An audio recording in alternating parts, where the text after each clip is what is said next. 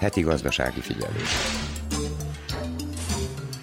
A jegybank ismét emelte az alapkamatot ezúttal 4 kal vagyis 25 bázisponttal, és így 3,3 os lett a hitelkamatok így 3,75, a betéti kamatok pedig 1,75 százalékosak. A jegybank ezzel az emeléssel enyhíteni az inflációs nyomást, figyelembe véve a monetáris politika korábbi megszigorításának várható hatásait, és egyúttal szem előtt tartva a gazdasági növekedés folytonosságának fontosságát magyarázta a jegybank.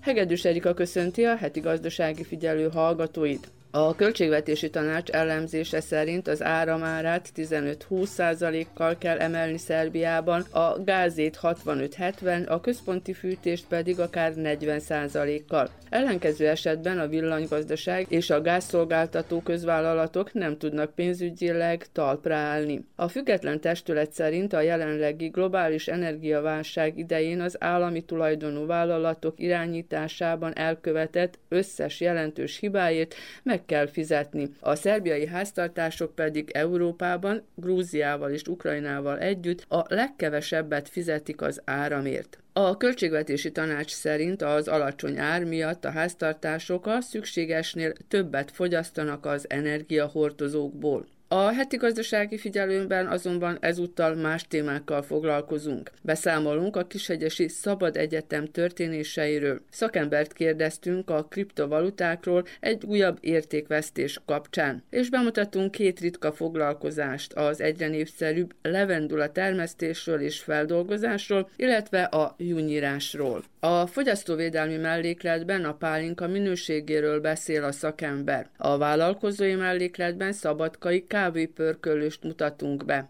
Az idegenforgalmi mellékletben, a vajdasági épített örökségről szóló sorozatunkban ezúttal a Péter évei minden szentek katolikus templomba kalauzoljuk hallgatóinkat. Ennyi a kínálatból. Ha felkeltettük érdeklődésüket, tartsanak velünk. A munkatársak Vörös Gábor, Dudás Viktor, Orsovai Bibianna, Móric Éva, Nagy Emília, Verica Pojákovics, valamint Zorán Vukolic és Dragan Márit nevében tartalmas időtöltést kívánok. Itt az Újvidéki Rádió. Gazdasági figyelő. A vállalkozások tervezése és működése volt a Vajdasági Szabad Egyetem műhely munkáinak központi témája. Stein Andrással és Varga Ildikóval, egy magyarországi ügynökség vezetőivel a vállalkozás pszichológiájáról és a hibázás lehetőségéről Vörös Gábor beszélgetett. Én úgy gondolom, hogy a legjobb gyorsító pálya egy vállalkozás életében az az, hogyha a hibáiból tud tanulni, és a hibáiból ki tudja hozni a maximumot. Fontos az, hogy a hibáinkat jól tudjuk értékelni, és jól ki tudjuk értékelni, ez szükség van sok mindenre, egy olyan támogató környezetre, ahol tudunk hibázni, és egy olyan minőségi visszajelzésre, ami rendszeres, és valóban rávilágít a, a, a mi hibáinkra, és ha ez a környezet adott, akkor nagyon sokat tudunk profitálni a, a hibáinkból, és egy nagyon exponenciális pályára tudjuk állítani a vállalkozásunk fejlődését. Miért ne szorongjunk a hibázás lehetőségétől, és miért ne tartsunk tőle? Nehéz ezt így általánosságban megfogalmazni, ha, ha az ember úgy fogja föl, hogy az élete múlik ezen az egészen, és hogyha most elront valamit a vállalkozásába, akkor itt vége lesz a világnak, akkor ez mindenféleképpen egy szorongással teli hozzáállás fog hozni a, a hibázáshoz magához. Tehát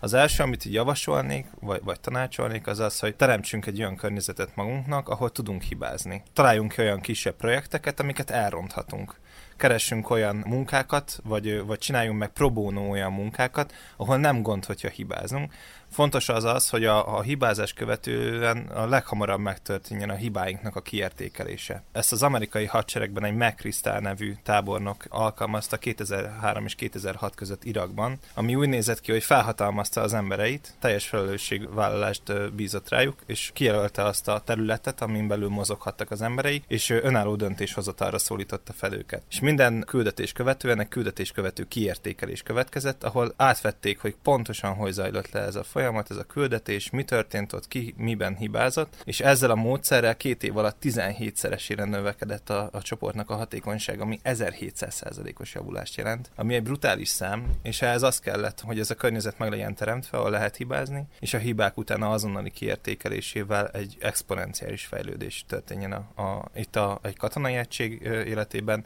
de ez tökéletesen átültethető a, a vállalkozásokba is. Vállalkozásnál is, ne Isten a tőke, a befektetett tőke vagy a profit haszon is foroghat kockán. Gondolom fontos, hogy az ember így az ilyenek ellenére előre tervezzen és kalkuláljon előre is a hibákkal, ugye, amit valószínű, ha bár nem szeretnéd, el fog követni. Az a helyzet, hogy jelenleg egy olyan világban élünk, ahol még mindig igyekszünk a biztonsági játékra, főleg egy vállalkozás életében. Viszont ez nem, nem kivitelezhető. Olyan dinamikusan, olyan kiszámíthatatlanul és olyan többértelműen változik körülöttünk a környezetünk, hogy folyamatosan a védekezésre készülni arra, hogy oké, okay, hogyan fogok én alkalmazkodni, és ú, akkor majd mit fogok csinálni, hogyha ez történik, ezt lehetetlen fenntartani. Ezért egy reziliencia nevű képességre van szükségünk, ami a rugalmas alkalmazkodás. Rugalmas alkalmazkodás segítségével tudjuk azt elérni, hogy a, hogy a hibáink ne végzetes hibák legyenek. Mint azt említettem is, érdemes kialakítani először egy olyan környezetet, ahol lehet hibázni. Ne életünk legnagyobb megbízását kockáztassuk meg azzal, hogy hát akkor itt most lehet, hogy hibázni fogok, semmi gond. Nyilván ebben a, a, a legnagyobb megbízásban is lesznek hibáink, amikből tanulni fogunk, de fontos az, hogy tényleg megteremtsük azt a környezetet, ahol tudunk hibázni, és ahol van erre lehetőség, és nem a vállalkozásunk jövője a tét. Milyen konkrét feladatokkal vagy példaesetekkel próbáljátok ezt a szemléletet, mert hát ez valóban egy szemlélet, hogy merjünk hibázni. Szóval Szóval milyen feladatokon keresztül próbáljátok ezt elsajátítatni a workshopon résztvevőkkel? A, a tábornok esetét, a megkisztelt tábornokét. Gyakorlatok pedig pont erről szólnak, és pont ezt próbálják elősegíteni, hogy, hogy megteremtünk most egy olyan biztonságos környezetet, ahol lehet hibázni. Csapatként fognak dolgozni résztvevők, és biztosan hibázni fognak, sőt igazából erőltetni fogjuk ezt a, a, az egész szenáriót, hogy, hogy biztosan hibákra fussunk ki, és utána pedig egy nagyon gyors, villámgyors és kristálytiszta kiértékelés fog következni, ahol átvesszük, hogy miben, mikor és hol hibáztak, majd újra bekerülnek ebbe a szenárióba. Tudatosul bennük már az, hogy mikor és mit hibáztak, és így nagyobb az esély arra, hogy a következő szenárióban elkerüljék azt a hibát, amit már egyszer vétettek. Valószínűleg újabb hibákat fognak véteni, és sajnos most nincs lehetőségünk arra, hogy ezt addig gyakoroljuk, amíg a legkevesebb hiba százalékkal végig tudunk menni ezen a feladaton, de igazából magának az elméletnek, illetve a gyakorlati résznek a lényege az ez lesz, hogy hibázni hagyjuk őket, majd újból nekifutunk a feladatnak egy kiértékelés után, ahol újból hibázni fognak, amit újból kiértékelünk.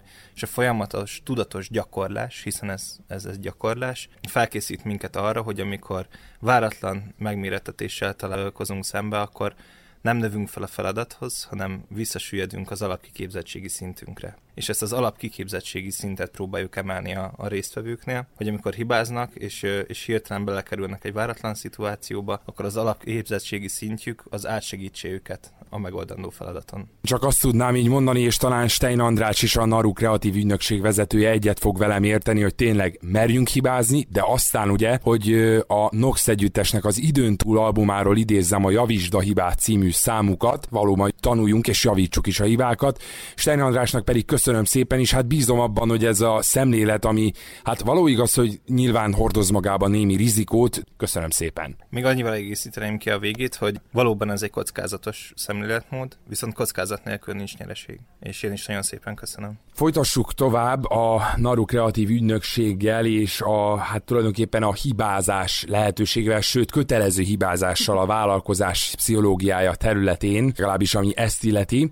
Most ezúttal Varga Ildikó, a a kreatív ügynökségnek a másik vezetője, illetve sales menedzsere. Itt ugye voltak már szó katonai stratégiákról, hogy azok alapján előre kiszámítani. Nyilvánvaló most akkor ezt szeretném akkor a te oldaladról is megközelíteni, hogy milyen stratégiát vázoltál fel a résztvevőknek. Én egy kicsit egy a másik oldalt is képviselem így Andris mellett. Ugye egyrészt nekem van egy tanácsadó tréneri oldalam, úgyhogy egy kicsit ilyen szervezetfejlesztői szemmel is megnézzük a vállalkozásoknak az életét, és egy, egy vállalkozásnak van egy ilyen életciklus görbéje, hogy az hogyan fog kinézni, és hogy akkor az adott éppen lévő helyzetben az adott vezető hogyan tud arra jól reagálni, és hogy így jön be az a rész, hogy itt ugye a vállalkozói mindset, a vállalkozói gondolkodás egy nagyon-nagyon nagy fókuszban lesz ugye a mi workshopunkon, hogy mi kell ahhoz, hogy én egyébként egy eredményes, sikeres vállalkozó legyek, mi legyen az én paradigmám, nézőpontjaim, amik engem segítenek, és hogy erre hozunk különböző modelleket, illetve saját élménnyel meg fogjuk nézni, hogy ők hogyan gondolkodnak erről, milyen félelmeik vannak, azok a gondolatok, érzések, azok hogyan befolyásolják azt, hogy ők mit tennének, és ugye ezt tudjuk azt, hogy ahogy én látom a világot, az meghatározza azt, hogy hogyan cselekszek, az pedig, hogy hogyan cselekszek, az meghatározza azt, hogy milyen eredményeim lesznek. Úgyhogy ezt a hármas biztos, hogy körbe fogjuk járni, és hogy minél jobban bele fogunk mélyedni abban, hogy egyébként akár a hibázás szempontjából, hogy ez mit is jelent, hogy ez egyébként milyen vállalkozói attitűd az, amivel gyakorlatilag így érdemes kialakítanunk ahhoz, hogy minden nap nyugodtan tudjunk lefeküdni, és azt tudjuk mondani, hogy ma is megtettem mindent, és hogy jól érzem magamat a vállalkozásomban. Köztudott, hogy ma milyen világban élünk, most jöttünk ki egy koronavírus járvány után, és most ugye az orosz-ukrán fegyveres konfliktus, sőt mondjuk ki háborús konfliktus miatt lényegében, mert ugye itt életciklusokat említettél. Olyan szempontból tartom ezt aggályosnak, hogy egyáltalán ezt hogy lehet előre tervezni. Egyrészt azt gondolom, hogy ha már tudok arról, hogy hogyan működik egy vállalkozás, hogy ennek vannak életciklusai. Ez olyan, mint amikor a gyermek felnő. Tehát ugyanúgy tudjuk, hogy annak lesznek életciklusai, és várhatóan minden egyes életciklusban valamilyen kihívással fog szembesülni. A vállalkozások életében ez ugyanígy működik. Amit így mondasz, azt gondolom, hogy ez egy helyén való dolog, hisz jelen pillanatban nagyon nehéz előre tervezni, sőt azért azt lehet mondani, hogy 5-10 évre ma már szinte lehetetlen. És hogy nem is ezt fogjuk javasolni nekik, hanem pont azt nézzük meg, de szerintem ezt Andris is ugyanúgy mondta, amikor így behozta ezt a stratégiai gondolkodást, hogy az egyik legfontosabb skill szerintem egy vállalkozónál, az pedig ugye a megfelelően fel tudja mérni a helyzetet, és rugalmasan tudjon arra reagálni. Ha tudom azt, hogy egyébként mondjuk egy növekedési fázisban van az én cégem, és tudom azt, hogy egyébként mondjuk egy egyszemélyes vállalkozásból indultam el, de mondjuk szeretnék már csapatban együtt dolgozni. Tehát az ott már egyfajta növekedést és életciklusváltást fog eredményezni egy vállalkozás életében.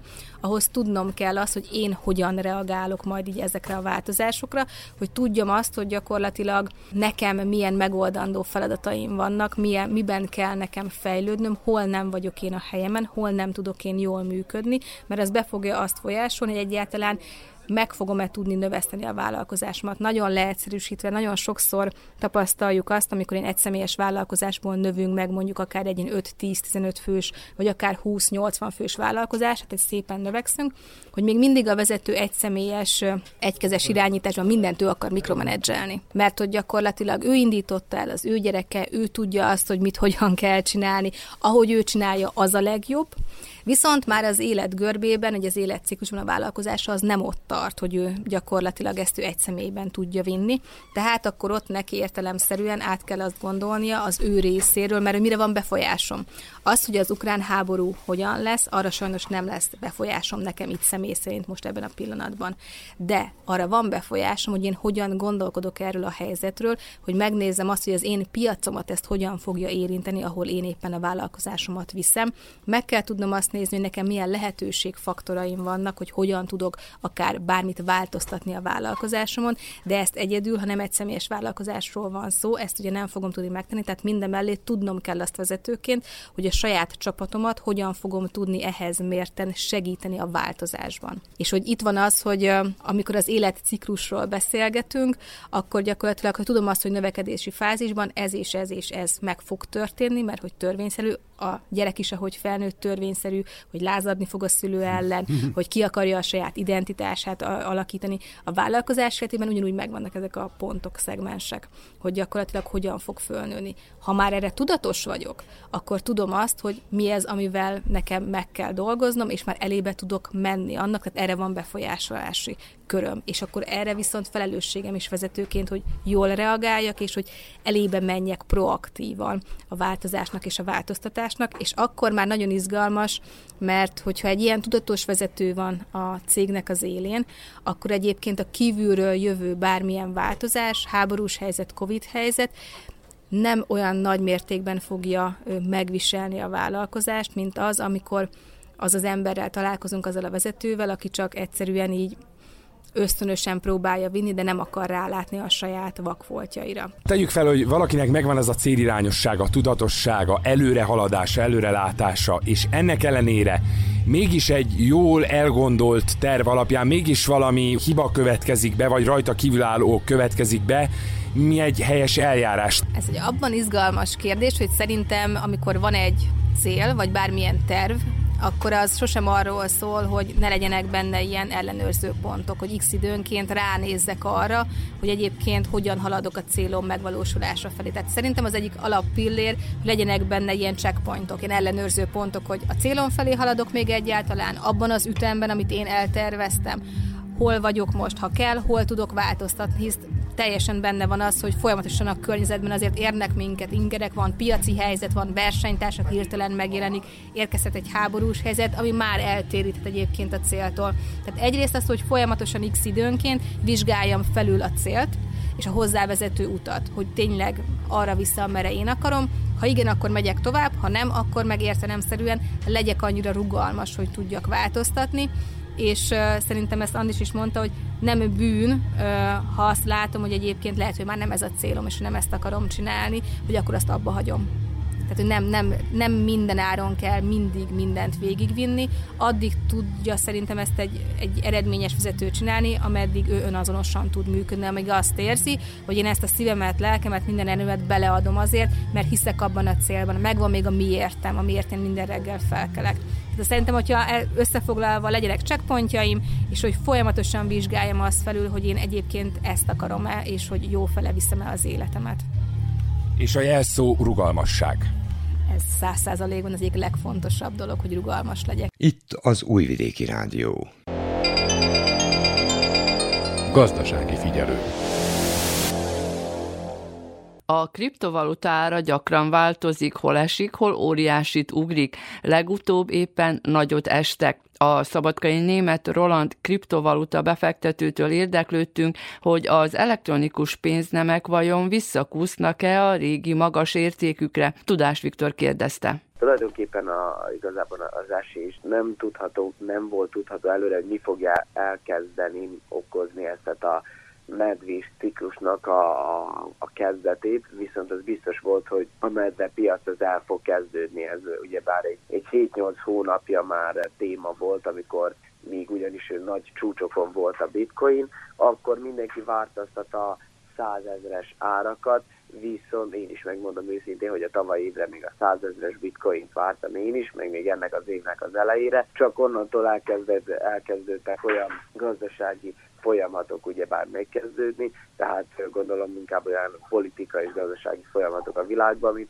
teljesen kihat nem csak ugye bár a tőzsde vagy a részvénypiacra, hanem egyben a kriptopiacra is. Itt most például többek között a legnagyobb ilyen hasbarúgást ez az orosz-ukrán háború. Ez a helyzet, tehát tulajdonképpen, hogy senki nem tudta, hogy mi fogja, elkezde, mi fogja elkezdeni ezt a, az esést, hát, tehát ez az orosz-ukrán helyzet volt, az az első olyan nagyobb ilyen gyomorrugás a, a kriptónak a piacán, ami, ami nagyon érezhető volt. Ott ugye előzőleg már, akik valamilyen szinten kereskedtünk vele, elkezdtük bezárni a long pozíciókat, és inkább vártuk, hogy mi fog ebből kisülni, hogy esetleg a short pozíciókat megnyissuk, és nekünk lett aztán igazunk, mert onnantól a kriptó elkezdett elég erősen egy ilyen medvés ciklusba lefelé haladni, és elkezdett elég erősen lefelé esni.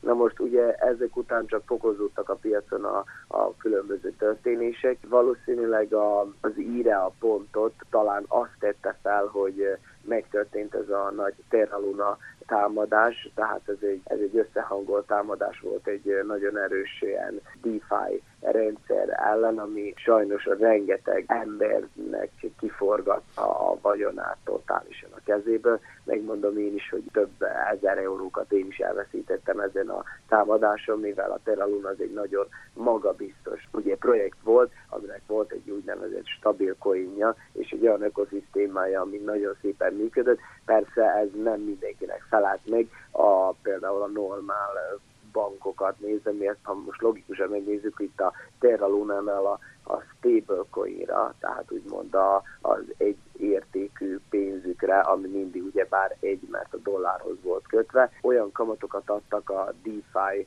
lehetőségek által, amely szinte hihetetlen volt, tehát az a 18 és 19 százalékos éves kamat, így normális módon az emberek inkább a DeFi lehetőség felé kezdtek el húzni, mint hogy például egy hagyományos banki rendszerbe, vagy egy akármilyen másik valamilyen letétbe helyezzék be a pénzüket. És ugye akkor kezdődött egy ilyen összehangolt támadása a Terra Luna ellen, ami aminek sikerült ugye bár bedölteniük a Terra Lunát, egy olyan úgymond deep cycle, tehát egy ilyen halál ciklus vette kezdetét, vagy egy halálspirál, ahol is a Terra és a magába stable coinjuk közötti egyensúly totálisan felbomlott, ezért történt meg az, amire mondtam, hogy én is például elég sokat veszítettem rajta, ahogy rengetegen, tehát voltak, akik több milliárd és millió dollárokat elbuktak ebben 24-48 óra leforgás alatt, mert ugye leválta az egy dolláros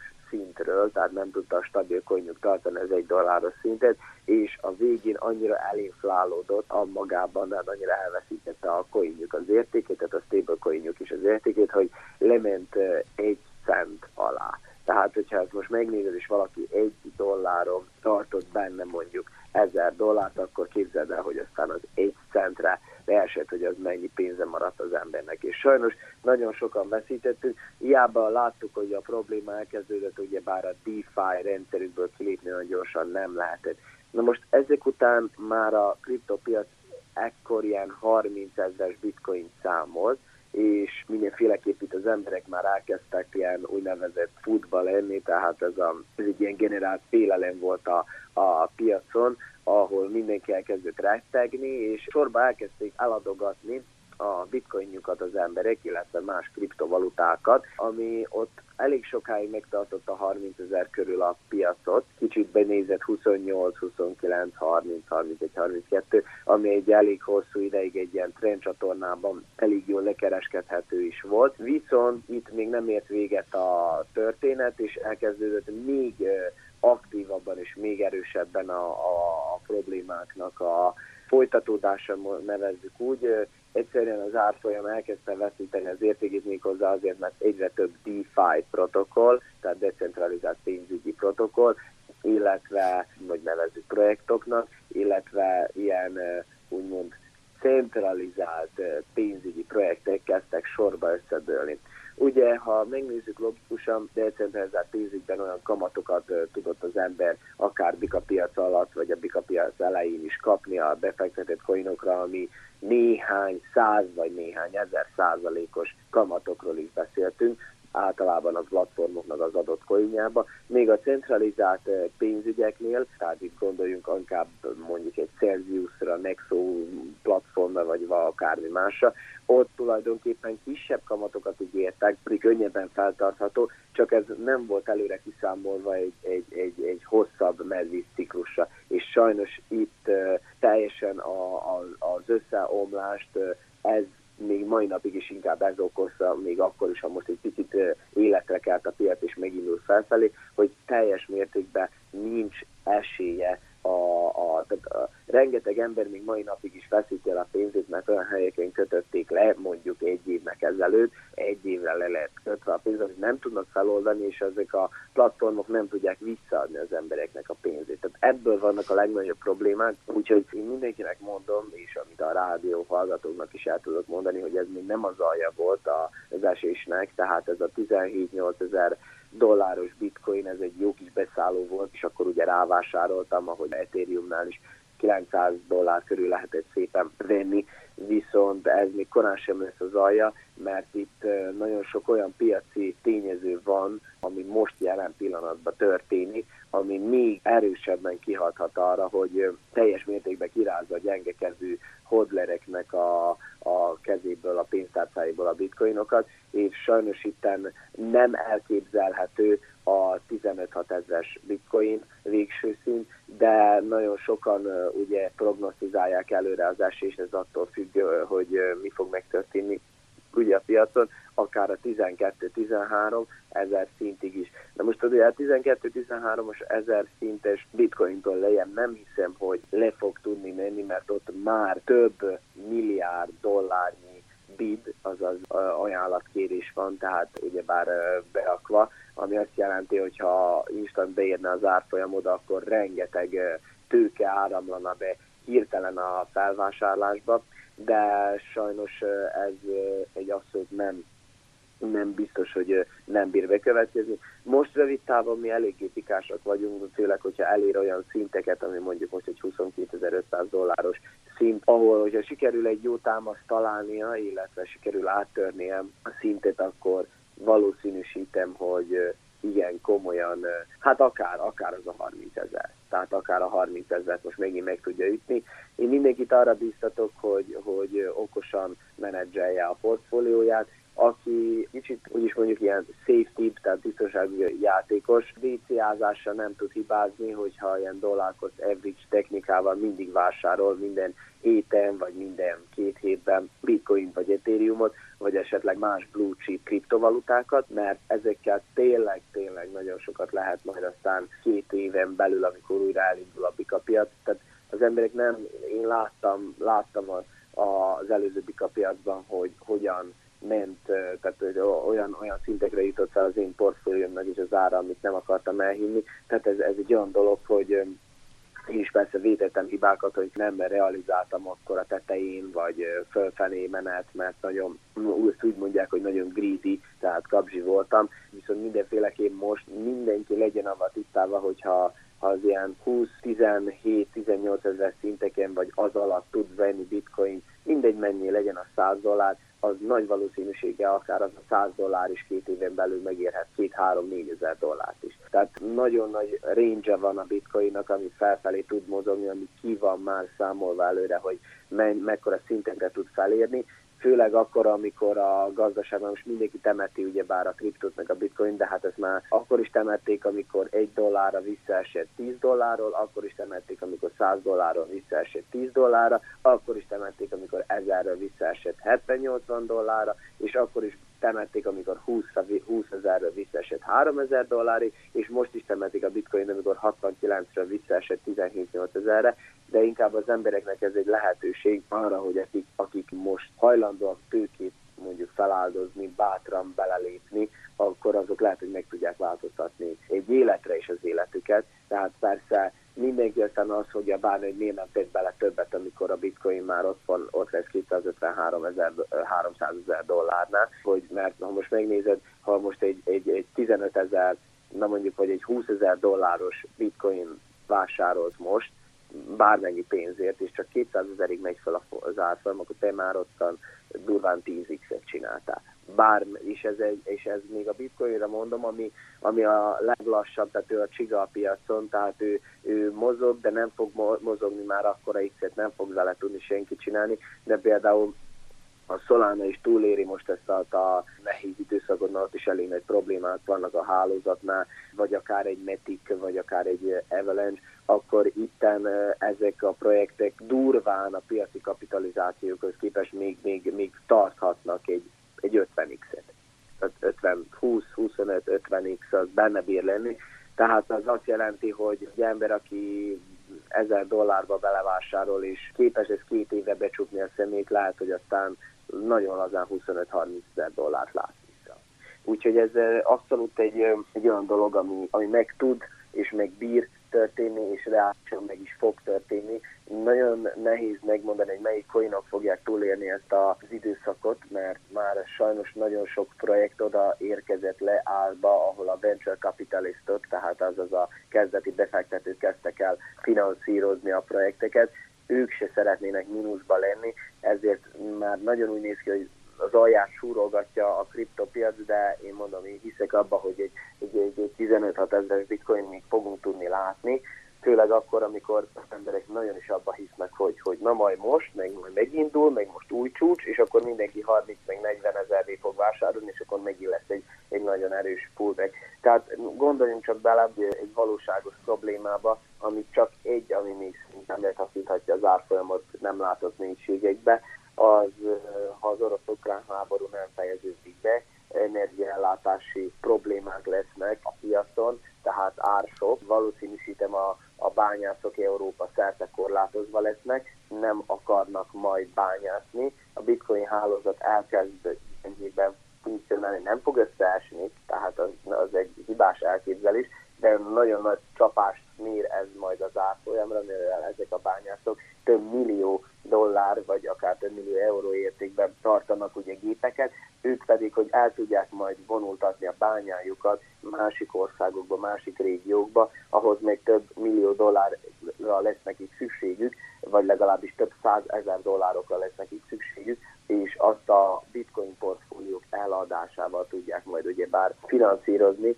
Sajnos képzeljünk el, hogyha 20-20 vagy mondjuk 30 ezer dollárnál megtörténik ez a, ez a legrosszabb szenárió, akkor onnantól instant egy ugyan olyan black event fog kezdődni, vagy black sun eventnek szokták nevezni ez a fekete hattyú ugye színdarab után kapta a nevet, amikor is egyszerűen a piac elkezd megint összeomlani. Rövid távon talán van rá hogy egy ilyen bikásabb megmozdulás megtörténjen, szóval mi is most én is például long pozíciókat nyitottam az én kis portfóliómba, ugye bár, ha bár a kereskedés leginkább ilyen visszafogottan sem, meg én inkább NFT-kkel kereskedek, de mindenképpen most rövid távon hiszünk abba, hogy egy felívelést kellene, hogy a bitcoin mutasson, mivel már hónapok óta erős tendenciával esik. Ilyenkor szokott azért visszazárást csinálni egy backtestet felfelé, ami szerintem nagyon jó esély a 30 ezer szintekig is, hogy föl tud menni. Tehát ez, ez, ez mind attól függ, hogy a piacon vagy magában a világban mi történik. Tehát, hogy a világban most helyre jön ez az orosz-ukrán helyzet, megoldódna, nem lennének problémák, ugyebár aztán a, a különböző nyersanyagkészletekkel, émekkel, akár az olajjal, és így tovább, és így tovább. Nem lennének hatalmas szállítási költség, árak, meg ilyenek, tehát ez mind, mind csak például ennek köszönhetően indult meg, akkor egyszerűen az infláció is elkezdene lassabb tendencióba felfelé mozogni, ami, ami megint csak arra késztetni például az amerikai Federal, Federal Reserve, tehát a Fedet, hogy ne, ne kelljen például kamatemelésekbe folyamodni, és ne kelljen kamatemeléseket folyamodni, ezzel meg, megnövelnék ugyebár a, a befektetési kedvet, de hát ez, ez még, még nem fog megtörténni, amíg sajnos ez, a, ez az orosz-ukrán konfliktus jelen pillanatban fönnáll a világban. Tehát ez, ez most senki nem tudja, hogy mi lesz. Itt az Újvidéki Rádió. Gazdasági figyelő. A folytatásban két ritka foglalkozásról hallhatnak, vidékünkön is egyre népszerűbb a levendula termesztés, de még kevesen dolgozzák fel. A legtöbb termesztő ugyanis csak a virágot értékesíti. A Bács falvi Pesti Gabriella azonban már feldolgozza, és levendula olajat meg levendula vizet is készít. Orsovai Bibianna járt a termesztőnél. A levendula az egyik legsokoldalúbban használt gyógyszer, fűszer és dísznövény. Bár valamikor csak a középkori kolostorkertekben volt ismert, már a vidékeinken is sikeresen nevelhető, hiszen télálló fajai a hidegebb évszakokat is sértetlenül vészelik át. A Bács Gyulafalvi Pesti Gabriella 5000 tő levendulát ültetett a háza mögötti kertbe. Nagyon elégedettek vagyunk a tavalyi terméssel, mert az a várható mennyiség, ami ilyen fiatal növények esetében lehetséges, azt ki is nyertük. Tehát körülbelül kicsit több, mint 3 liter levendula olajat tudtunk lepárolni, és körülbelül 75 liter levendula vizet tudtunk kinyerni. Többen a, a, ugye az Egyesületben, a, a, akinek tagja vagyok, egyben adta el, ugye a levendula olajat kilóra árusítják. Én viszont kiszereltem kis apró 10 ml-es üvegcségbe, a levendula vizet pedig két és fél decis üvegekbe, és így értékesítettem különböző fesztiválokon és rendezvényeken. Őszintén megmondom, hogy ebbe az egészbe nem ilyen profit-orientált elképzelésekkel kezdtünk bele, hanem adva volt egy lehetőség, és egész egyszerűen így adódnak maguktól ezek a dolgok és igazából számításokat még így nem végeztünk, de én őszintén nagyon-nagyon meg vagyok elégedve azzal, hogy örömet tudunk ezzel okozni nagyon-nagyon sok embernek. A finom és értékes aromájú mediterrán virág minden nyáron újra és újra virágzik. Nincs különösebb talajigénye. Szereti a messzes, agyagos, tápanyagokban szegény földet, és jól tűri a szárasságot. Tehát tavaly olyan 1500 tőből kaptuk azt a mennyiséget, idén már összesen 5000 tővel rendelkezünk. Itt a hátam mögött lévő kertben van most körülbelül 2000 tő levendula, itt apró kis növények is kukucskálnak már, illetve egy másik kertben ott van még 3000 tő, amit tavaly ősszel ültettünk, és az egészen más fajta, azok még apróbbak, és még, még sötétebb, kékes virágjuk van. A levendula véleményem szerint egyáltalán nem igényes, a szárasságot nagyon jól tűri, sőt a túlzott csapadék az kifejezetten árt is neki.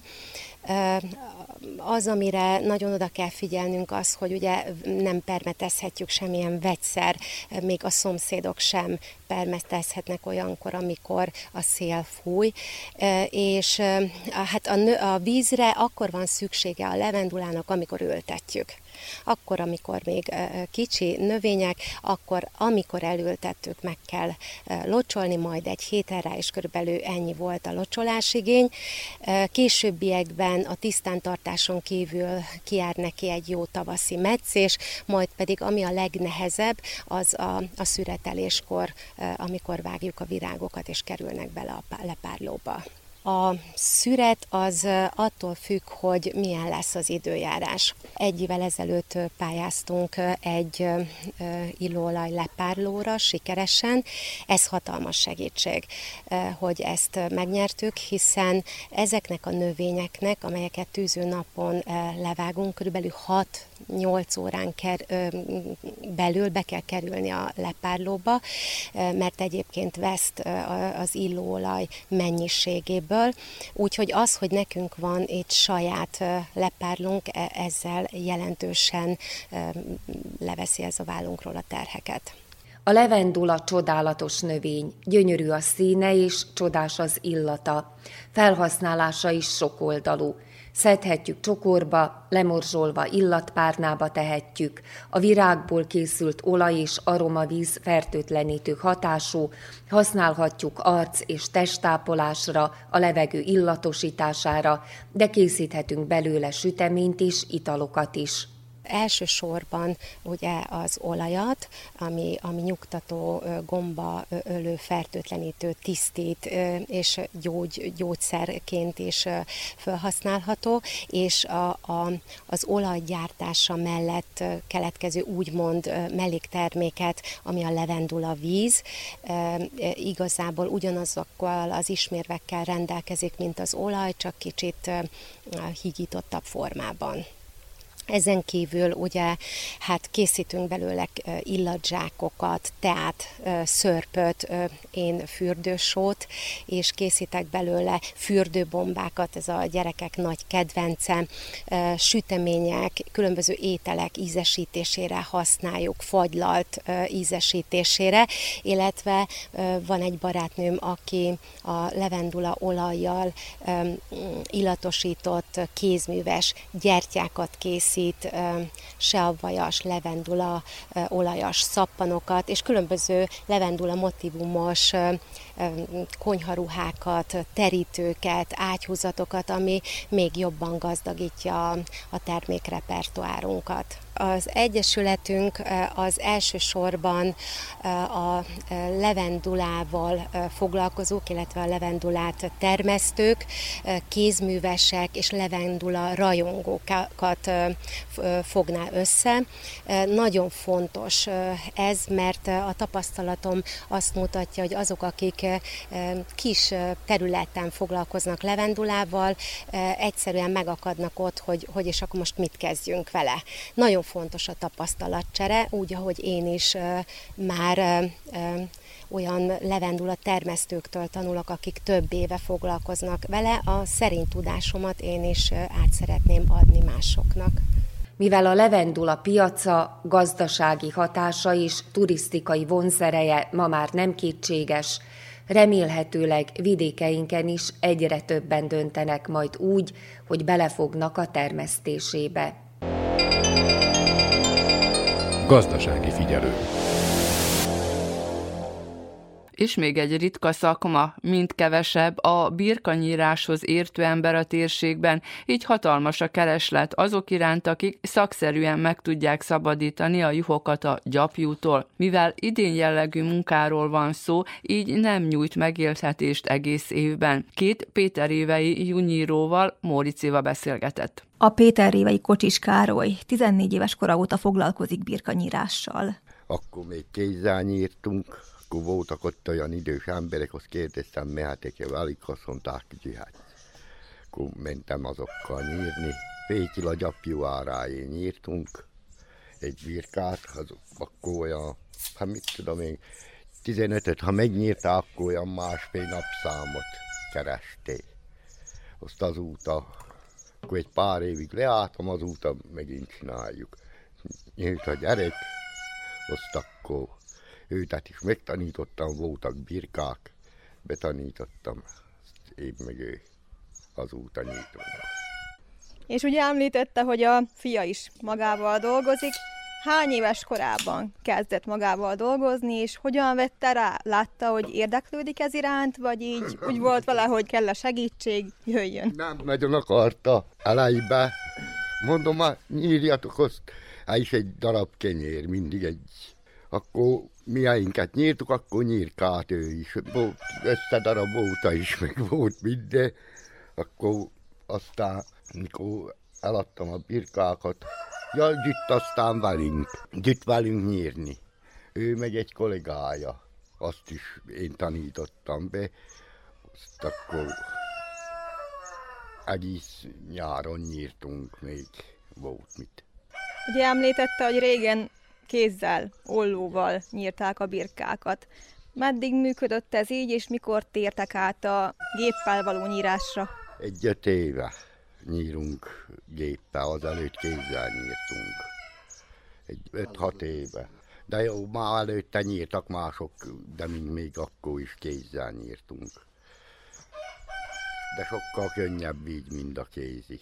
Olyan voltak az ujjunk, mind a virslik. Reggel nem bírtad becsukni a kezed, mert annyira megdagadta, kipáradt a kéz. Amúgy a fizikai részét, tehát hogy le kell fogni a birkákat, ott még nincs könnyítés. Nincs, nincs. Az ugyanúgy még, mint az előtt is. Akkor mondjuk el, hogy hogy néz ki egy birkanyírás. Fú, hát nem tudom elmondani. Ha megfogja az ember, kihúzza, lefekteti, azt nyírja. Van, aki íve, van, aki fekve, van, aki összekötezi a lábát neki, de én nem tudom úgy. Összekötni, akkor aztán szétódogazni, nem tudom úgy. Mint lefektessük, azt úgy nyírjuk. Én fekve. Csak a nyakát azt jobban, mikor akkor. És mettől meddig van szezonja a birkanyírásnak? Ha februártól augusztusig mi szoktunk nyírni addig, addig minden napra van munka. És miért nyírnak kétszer? Azért, hogy a birkáknak ne legyen melegük, vagy el tudják adni a bundát? Nem tudják eladni a bundát. Azt mondják, hogy akkor jobb a bárányok szebbek. Hát ez most, most a fene tudja, az ritka, aki kétszer nyírat. Apámnak volt egy 200 darab birkája, eladta gyapjút, abból vett egy új prikolicát, még a legelőtt kifizette, még maradt egy kis píze is, hogy valamennyi a gyapjú árából. Úgyhogy most meg senkinek nem kell még ingyen se.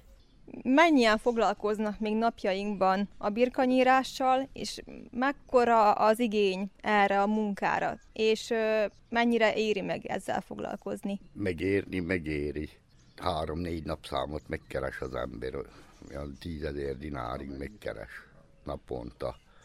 De hát kifogyóban van, fiatalokat nem érdekli a birkanyírás. van Pecellón még egy csapat, heten vagy nyolcan vannak, azok még fele kézzel, fele géppányír, még Petesoron ott is vannak, öten, hatan, azért vannak egy páran még. Rengeteg birka van. Van, rengeteg. Más településekre is ugye hívják magukat. Megyünk Szerbiába is, arra Ruma környéke, meg arra azokat is járjuk. Úgyhogy körülbelül Zentátú, azt a román határig mindenfelé nyírunk. Mondjuk el a hallgatóknak azt, hogy régen sokkal jobban felhasználták a gyapjút, mint napjainkban. Igen, a gyapjút mindet felhasználták, ha tarka is volt, fekete is, még a feketét az drágábban fizették, mint a fehéret, mert azt nem kellett festeni. Gyapjúból csinálták a fonalat, paplanyokat, mindenféle ruhát abból csináltak, szőték, aztán kötték az emberek, már az asszonyok kötték, orgolótűkkel, mit tudom én, hogy, de gyapjú zoknik voltak, blúz, már pulóverok, minden abból volt. Ha hideg van, akkor hideg van, akkor melegít, ha meleg van, akkor hűt a gyapjú. Ifjabb Kocsis Károly követi apja példáját. Most 31 éves vagyok, olyan 12 éves koromban írtam először birkát. Fateromnak voltak birkájai, azt nekem muszáj volt menni, ha akartam, ha nem, hogy mert mivel ebbe akart motiválni a tanulásra. És egy időközben megszeretted, vagy rájöttél arra, hogy megéri ezzel foglalkozni? Hát is is. Meg is szerettem valamennyire, meg, meg is éri vele foglalkozni. Most így mondhatunk ilyet, hogy mondjuk egy birka nyírása mennyibe kerül? 350 dinár körműve. És meddig tart a folyamat? Hát ez birkától függő. Van, hogy 7 perc alatt kész van, van, hogy előbb van, hogy egy kicsit később, de úgy körülbelül óránként az az öt darab az nem megy. Fizikailag mennyire megterhelő ez, vagy észrevettél esetleg olyat, hogy ugye te fiatalabb vagy, mint apukád, és hogy neked már ez a része könnyebben megy, ez a lefogás és a tartás, stb., vagy ez még nem tűnt fel? Hát nem tudom, ő elég jó bírja még az öregem magát. De amúgy a így szokott fájni már nap végén a vállam, meg, meg vannak itt a hátrányai, megterheli az embert. Derekat főleg. Ugye pecellósiak vagytok, de több településre is hívnak benneteket dolgozni. Persze, ilyen 150 kilométeres körzetbe, vagy még lehet több is. Bejárjuk egész vajdaságot, meg még túl is megyünk egy kicsit rajta tehát hiány szakmának számít. És neked esetleg vannak olyan ismerőseid, akik ezzel szeretnének foglalkozni, vagy te tovább szeretnéd vinni ezt a szakmát, vagy mik a terveid a jövőre nézve? Hát van egy haverom, aki szintén nyír, régen jött is velünk, aztán kiment Svájcba, hazajött, aztán így külön maga ment, mert nem bírta mindennapi munkát. Hát tervezem még egy pár évig csinálni, aztán meg majd meglássuk, mi lesz de különben ez mellett dolgozok mást is, szóval nem lehet ebből csak megélni. Ez ilyen jó kis plusz kereset. Hát itt szezonra ez nagyon jó pénz. Egy birkatenyésztő elmondta, hogy régebben a gyapjút felvásárolták.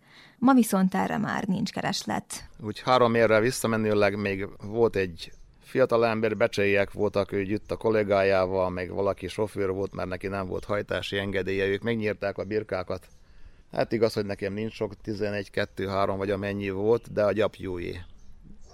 Nem kellett nekik semmit fizetni, se az utazási, az autói, és még a nyírás, és csak csupán a gyapjút ők elvitték, azért nyírták a birkákat egy pár éven keresztül. Hát máma ez nem így van. Máma itt összegyülemlik a gyapjú, mert annyira környezetkímélőek vagyunk, hogy eldobáljuk a szemétbe ahelyett, hogy a, ebből csinálnánk, mint régén is, ahogy csinálták a ruhát, az oknikat, a pulóverokat, a sálat, kesztyűt, sapkát, most megveszünk műanyagból, aztán dobáljuk ki a szeméttelepre azt, ami igazán szennyez, ez pedig nem szennyezne, mert fölbomlik idővel, még könnyebben. Hát most itt, ahogy hallottam, ezektől a mostani birkanyíróimtól most másikok gyűjtek nyírni őket, hogy nem dobálják el, hanem a központi kájhába, akinek van olyan szójabálás központi kájhája, abban nagyon szépen el lehet tüzelni. És jobban melegít, mint a szójaszalma. És régebben a gyapjúból ilyen szőnyeget is készítettek. Hát azt annyira én sem nem tudom, de szerintem biztos, hogy készítettek. Mindent abból csináltak tulajdonképpen. Megfonták az asszonyok kézzel, aztán rokkával, aztán már gépekkel, fonalat csináltak belőle, és akkor mindent, mindent abból csináltak. Szőnyeget is, megmondom, mindenféle ruha nem jut. Az oknitó, a pulóvertű, sál, sapka, kesztyűn köröztű, nem is tudom, mit is sorolhatnánk még ide, de amit meg lehet csinálni abból a fonalból, azt mindent abból csináltak. És régebben, amikor a birkákat nyírták, volt olyan, hogy el tudtad adni a gyapjút? Ö, olyan is volt. Volt egy-két évben, amikor direkt ilyen kereskedőnek a telefonszámját találtam, és ő eljött ide a házhoz, majd pontosan mennyit adott érte, nem tudom, de akkor még én írtam személyesen a birkákat, nem hívtam a házhoz birkanyírót. Hát valami kis pénzt adott érte, annyit, hogy az én munkadíjam az meg volt. Hát ma már lenne máma is ilyen, hogyha az emberek egy kicsikét másképpen gondolkoznának, és újra felhasználnák ezt a gyönyörű szép anyagot, mert Istentől vétek csak úgy kidobálni vagy eltüzelni.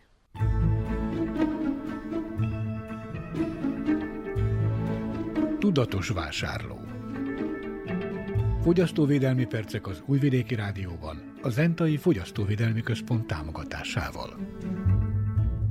A fogyasztóvédelmi mellékletben a pálinkához szükséges gyümölcs minőségéről beszél Rózsa Péter, a Zentai Fogyasztóvédelmi Központ munkatársa. A készített pálinkáink ezekből a gyümölcsekből, amit most a termelők összegyűjtenek, hogy mindenképpen egészséges étkezésre, fogyasztásra alkalmas gyümölcsökből készítsük a pálinkáikat, az azt jelenti, hogy ne legyenek zöldek, ne legyenek rohadtak, ne legyenek földről összeszedett földes gyümölcsök, tehát mindenképpen olyan, röviden mondva, amit étkezésre az asztalunkra tesszük, mint gyümölcsöt, abból készítsék a gyártók a pálinkáikat is. És ebből nagy valószínűséggel a cefrézésnek nevezük azt a folyamatot, amikor a hordókba hagyjuk, hogy erjedjen, vagyis ahogy mink erre szokjuk mondani, dolgozik a cefre, és ezt a, ezt a folyamatot, egy, ez egy természetes erjedés, ahol az úgynevezett vadélesztők, meg baktériumok a cukrot átalakítják alkohollá, illetve van a, a korszerűbb eljárásunk, amikor úgynevezett pálinka alkohol élesztőket adunk a cefrébe, meg olyan segédanyagokat, amivel ez a folyamat irányítható, tehát ellenőrizhető, és ez az ellenőrizés pedig a, abból áll, hogy mérjük a cefréknek a hőmérsékletét, a cukortartalom csökkenését, az alkohol tartalomnak a növekedését, és ezáltal meg tudjuk állapítani, hogy a, az erjedés, tehát meddig dolgozik, ahogy mondjuk erre, melyik az a nap, amikor meg kell állítani a az erjesztés, és vihetjük főzni, desztillálni, ahogy mi másképpen is mondjuk, tehát a, a cefre abba a szilárd és víztartalmú, alkoholtartalmú közegből át, melegítéssel átvisszük a vizet, az etilalkoholt, a metilalkoholt, íz, illatanyagokat folyékony állapotba, és akkor ez a folyékony állapotot nevezzük pálinkának, amit utána további vizsgálat, kémiai vizsgálat alá kell vetni, hogy megfeleljenek a a forgalomba, az élelmiszer forgalomba bocsátható előírásainknak, törvényeinknek. Miben, mennyiben befolyásolja a gyümölcs minősége a pálinka minőségét? Ugye említette az elején, hogy csak egészséges, érett, jó minőségű gyümölcsből készülhet jó pálinka, de hogyan befolyásolja a rossz minőségű gyümölcs a pálinka minőségét? Olyan módon, hogy ma már a fákon a gyümölcsök érlelését is mérési módokkal vizsgáljuk, és amikor megállapítjuk, hogy elérkezett a szüretnek, a, például mostani alkalommal a barack, a kajszi baracknak az érlelése, érése folytatódik, zajlik le, hogy melyik az az alkalom, amikor érdemes kézzel vagy vagy pedig más tulajdonképpen összegyűjteni egy a fa alatt, de akkor sem nem a földre lehullottak, hanem egy, egy ponyvát leterítve a barack gyümölcseinket, és akkor abból tudjunk további eljárással legjobb minőségű az adott évjáratnak, az adott gyümölcsfajtának tipikusan a termék... és az íz is a fontos. Igen, pontosan az, az indulát, induláskor, tehát a gyümölcsenk érési alkalmával már akkor oda tudunk figyelni méréssel, méréssel. Tehát mm. itt, itt vannak mérőműszereink, amivel sikerül, amivel tudunk megállapítani beltulajdonosságait ezeknek a gyümölcseiknek, Utána pedig a méréseinkhez még tartozik az, hogy vagy liter, vagy kilogramba fejezzük ki az összegyűjtött gyümölcsöket a hordóinkba, hogy abból a legjobb minőséget kinyerjük. Fogyasztóvédelmi percek az Újvidéki Rádióban, a Zentai Fogyasztóvédelmi Központ támogatásával.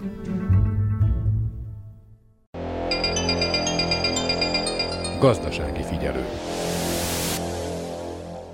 A Vajdasági Magyar Vállalkozókról szóló sorozatunkban ezúttal Szabadkai kávépörkölő tulajdonosát mutatjuk be. Hosszabb képzés után másfél éve indította a vállalkozását, 18 kávéfajtájuk van jelenleg kezdetben hetente, később pedig a megrendelések alapján már heti két-három alkalommal pörkölnek, és kézműves, frissen pörköl kávét küldenek a vevőknek, mondja Koza Gabriella, akit a kávéfajtákról is kérdeztünk. Az ötlet maga a kávé iránti szeretetből, mivel hogy három apró lányka édesanyjaként elég sok kávét el szoktam fogyasztani, hogy, hogy a, a, a topon maradjon az agyam és a testem, és működjön minden egyes nap. Nagyon szeretem a kávét, hogy igyekszünk elég elég sokat utazni, és a világban sok helyen sokféle kávét megkóstoltam, és akkor szembesültem azzal, hogy mekkora különbségek vannak a kávé és kávé között. Nagyon érdekes a kávénak a története is, ugye, hogyha az ember egy kicsit utána olvas, hogy nem csak a polcról levesszük, hanem hogy hogyan szüretelik, hogy ezt kézzel szüretelik, válogatják, klasszifikálják, hogy hogyan jut el a szárítás, attól függően, hogy milyen eljárással dolgozzák fel a kávét. Ez egy nagyon-nagyon érdekes folyamat számomra. Másrésztről pedig egyrészt valami olyasmit szerettem volna, ami számomra nem teher, hanem inkább egy hobbiként is egy, egy szeretettel tudok a munkához állni, és így a, a meglévő szakmám mellett úgy döntöttem, hogy különböző webináriumoktól kezdve, és aztán gyakorlati képzéssel elsajátítom ezt a, a szakmát is. És igazság szerint nem bántam meg. Nagyon-nagyon érdekes, dinamikus, mindig lehet valami új dolgot kipróbálni, újféle kávékat próbálni, és úgy gondolom, hogy egyre inkább, bár vajdaságban még eléggé kevés az a vásárló erő, aki, aki érzi és értékeli a különbséget, viszont egyre többen vannak a vásárlók is, akik, akik úgy gondolják, hogy amit ők végigkóstolták, megtetszett, és, és azóta folyamatosan vásárolják a kávét, ami számomra egy elismerés és egy elégedettség, hogy, hogy megtaláltam a, a vásárló közönséget, akiknek ez a fajta pörkölési technika és ez a fajta kávé tetszik és ízlik. Mióta működnek? Maga a vállalkozás kicsit hamarabb indult, viszont a működése az 2020 decemberében indult meg a vállalkozásnak, úgyhogy itt most már lassan egy és fél évvel is múlt a, a működésből, úgyhogy most már van egy bizonyos tapasztalat ezen a területen is, amit még bővíteni szeretnék persze. Önerőből vagy pályáztak, támogatást kértek? Pályázat útján lett megvásárolva maga a pörkölőgép, ami a szíve lelke a vállalkozásnak. Prosperitáténak köszönhetően egyszerűsített és sokkal könnyebb módon tudtam az alapeszközt megvásárolni, és aztán ezt a kis startup céget építegetem azóta. Hogyan néz ki egy nap? Tehát minden nap pörkölnek, vagy van, ennek egy folyamata? Pörkölés az egyébként, ahogy növekszik a forgalom, most már eleinte hetente egy napon volt kitűzve, ami a pörkölésre volt szánva. Most már ilyen két-három nap, sőt néha négy nap is pörköléssel telik el. Négy-öt óra körülbelül csak a pörkölés. Hát négy-öt óra. nyilván, de... Változó, bár körülbelül óránként 15-6 kiló kávét lehet. Ez a folyamatából adódik, hogy ennyi idő alatt ennyit képes a gép? És a gép kapacitásából, mert hogy ugye 3 kg kávé kapacitása van, illetve megvan, hogy maga a pörkölési folyamat nem egy hosszú folyamat, körülbelül 10 perc, és a legvégén kell nagyon, tehát minden egyes percben követni kell a pörkölési folyamatot, hogy hogyan változik a hőmérséklet, mikor kell a levegőt, a kiáramoltatását erősíteni, és a többi figyelni kell a recsenésre, ami a legfontosabb momentumon, mert onnan kezd el a recsenés után barnulni és változni a kávé. Tehát a gép maga rendelkezik egy szoftverrel, amiben úgynevezett a profilokat, a pörkölési profilokat el lehet menteni, tehát amikor én úgy gondolom, hogy egyfajta pörköléssel az a kávé úgy számomra úgy a, a legfinomabb és legjobb, akkor ezt a profilt lementem, és ez a profil alapján egy diagramot követve minden egyes alkalommal ez a diagram alapján pörkölök. Viszont a maga a beállításokat számítóképpen keresztül tudom végezni, viszont nekem kell ugye odafigyelni és állítani a paramétereket. Attól is függ, hogy, hogy milyen eljárással van tisztítva a kávé, attól függ, hogy milyen kávé, milyen területről érkezett, hogy mennyire kemény egy kávébab, kevésbé, hogy arabikáról beszélünk, vagy robusztáról beszélünk. Nagyon sok, attól függően, hogy kint napos az idő, vagy éppen esik az eső, ez attól is függ, hogy, hogy milyen hőmérsékletről indítjuk a pörkölést. Van, amikor picit magasabb, pár fokkal magasabbról kell, pár fokkal alacsonyabbról, hogy tudjuk követni ezt a diagramot, mert nem mindig ugyanúgy viselkedik a kávé. Nyilván folyamatában most még tanul, meg tanulni is fog, de ezeket az alapdolgokat mennyi idő alatt tud elsajátítani, hogy na, most azt mondja, hogy akkor belemerek kezdeni, és hogy nem fogom elrontani. Mindig el elrontani, gondolom én. Igen, és el is kell azt mondják, hogy muszáj elrontani, hogy az ember megtanulja, hogy, hogy mik a belőle. Igazából a gyakorlati rész, az, az elméleti rész, az szerintem az elméleti tudásom az, az már jóval előbb megvolt, a gyakorlati rész az, amikor magát, az elméletet alkalmaznom kellett a gyakorlatban, az, az két hónapig tartott az előkészítés, akkor két hónap után jött el az a pillanat, amikor segítség nélkül egyedül leültem a pörkölő mellé, és, és egyedül... Kísérletezett. Igen. És, és ez hol itt nálunk, vagy külföldre kellett menni ahhoz, hogy ezt elsajátítsa? itt nálunk. Sőt, volt az a szerencsém, hogy, hogy ide eljöttek hozzám, és itt tanítottak ezen a pörkölőn, mert hogy azért pörkölő és pörkölőgép Aha. között is van különbség. És én szerettem volna, hogyha ha valamit jól megtanulok, akkor megtanuljam ezen, amin, amin lényegében én pörkölni fogom a kávékat. A nyersanyagot, alapanyagot azt honnan tudja beszerezni? Hány fajta kávébabjuk van? Hát, ha jól tudom, most 18 féle kávéból tevődik össze. Van, amelyiket csak keverékként, van, amelyiket külön is értékesítünk. Az az igazság, hogy van egy néhány beszállítótól vásárolom még a nyers kávét, és az egyik őket különösen nagyon szeretem, mert náluk nagyon szép a, a leírás, és leírják a nyers kávénak a karakterisztikáit, az osztályozását, hogy milyen, körülbelül milyen ízvilágú az a kávé besorolásilag, hogy mit lehet belőle kapni, és tőlük kis mennyiségekben is tudok rendelni, így aztán le, le tudom próbálni, megpróbálom egy picit sötétebb, picit világosabb pörköléssel, és, és aztán eldönthetem, hogy igazából ez tetszik, és forgalomba szeretném-e bocsátani, vagy sem. És milyen íz iránt van itt nálunk Vajdaságban nagyobb érdeklődés? Mert nyilván ez a több mint egy év alatt azért már a rendelésekből le tudja szűrni, hogy mi iránt, hogy mennyire változó ez, hogy, hogy évszaktól esetleg függően. Igazság szerint most már az elejében leginkább a török kávé volt a népszerű. Továbbra is népszerű, viszont most már én nagyon örülök ennek, hogy egyre inkább felismerik, hogy nem csak espresso kávé, tehát a szemes kávé, amit aztán elkészíthetnek filterkávéként,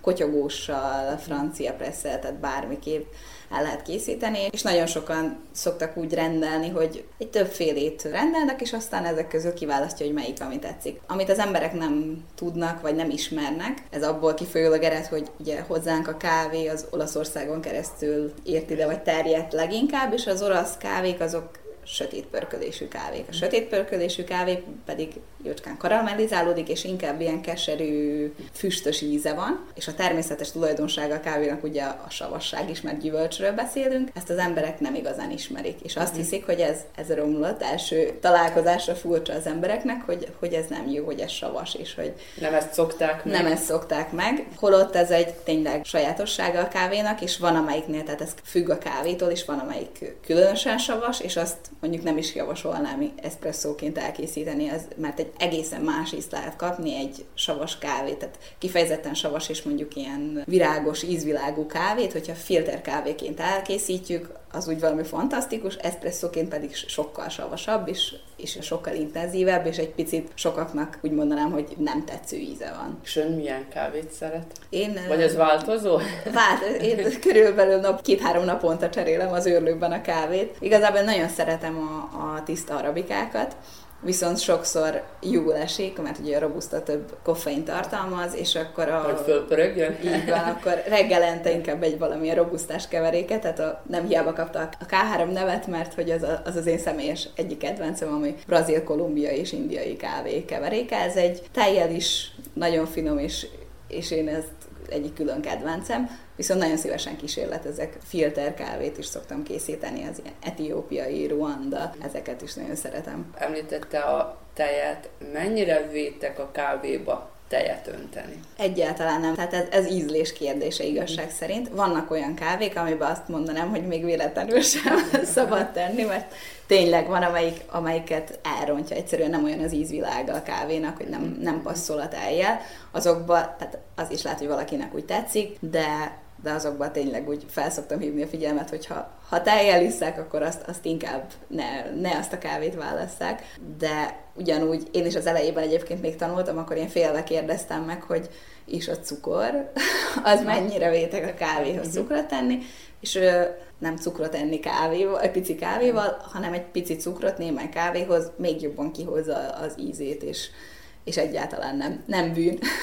Mennyire változott meg most ez a bő egy év alatt a vásárlók igénye? Tehát, hogy eltolódik valami felé, vagy iszunk kávét, ugye most szoktuk mondani, hogy török kávét, ilyen kávét, olyan kávét, amolyan kávét, az ízekben már nem biztos, hogy nagyon otthon vagyunk, de azok, akik önöktől rendeltek, mennyire változott meg esetleg a, az ízvilág. Érdekes, hogy egyébként az állandó vásárlók, amiből most már igen sok van, és uh-huh. egyébként nagyon jó a, a memóriám ilyen szempontból, és hogy vannak olyan vásárlók, akiknek az, a, az az érdekes, de inkább ezekből van kevesebb, aki mindig kísérletezik, és mindig valami uh-huh. újat szeretne, de általában... Végig kóstolták a kínálatot? Igen. Vagy pedig ők kiválasztották, hogy melyik az, ami a leírás alapján az ő ízlésvilágukba belefér, és ami tetszett nekik, és nagyjából az állandó vásárlók azok megmaradtak annál, amit, amit szoktak. Néha itt ott egy picit újítanak, de úgy igazából tartják magukat a megszokotthoz. A járványidőszak idején kezdődött a vállalkozás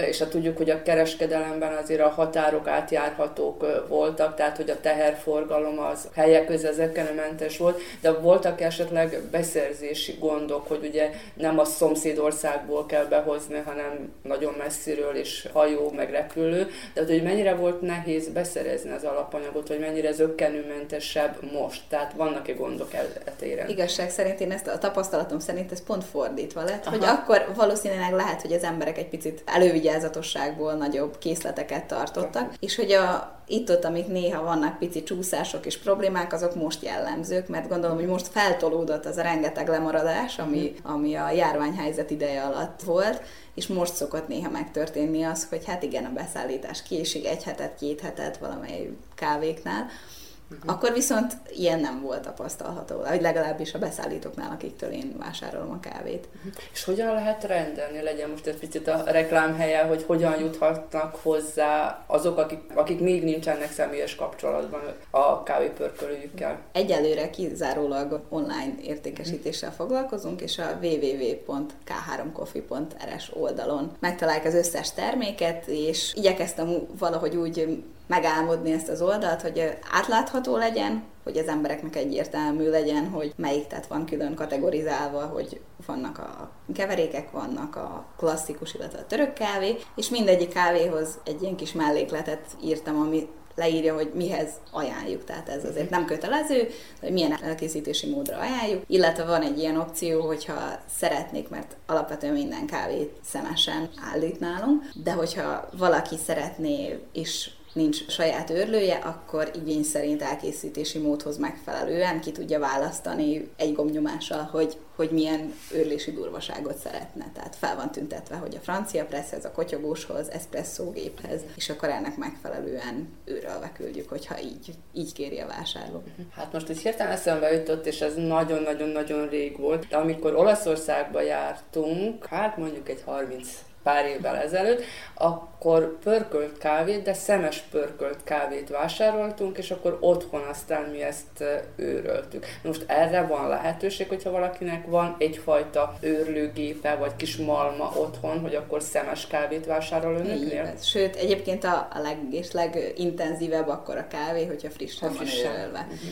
Bár egyébként a török kávé az egyetlen egy kávé, amit alapértelmezetten őrölve, értékesítünk, de volt már itt is külön kérésre, valaki kérte, hogy szemesen küldjük, és, uh-huh. és ő szeretné őrölni a kávét minden egyes elkészítés előtt. Ezt, tehát ezt is megoldható, és egyáltalán nem probléma, és tényleg én értékelem azokat, akik, akik erre odafigyelnek, és külön élvezik azt az elkészítését a kávénak, és értik a különbséget, hogy, hogy amikor frissen őrlik, akkor egy egészen, egészen más élménye is van, meg, meg sokkal frissebb illata, íze. Most én bevallom, hogy otthon üvegbe tartom, és jól záródó üvegben tartom a kávét, tehát az őröltet, jól csinálom. Tehát mibe kell tartani, hogy megmaradjon, és mennyi ideig szabad tartani, hogy megmaradjon az íze?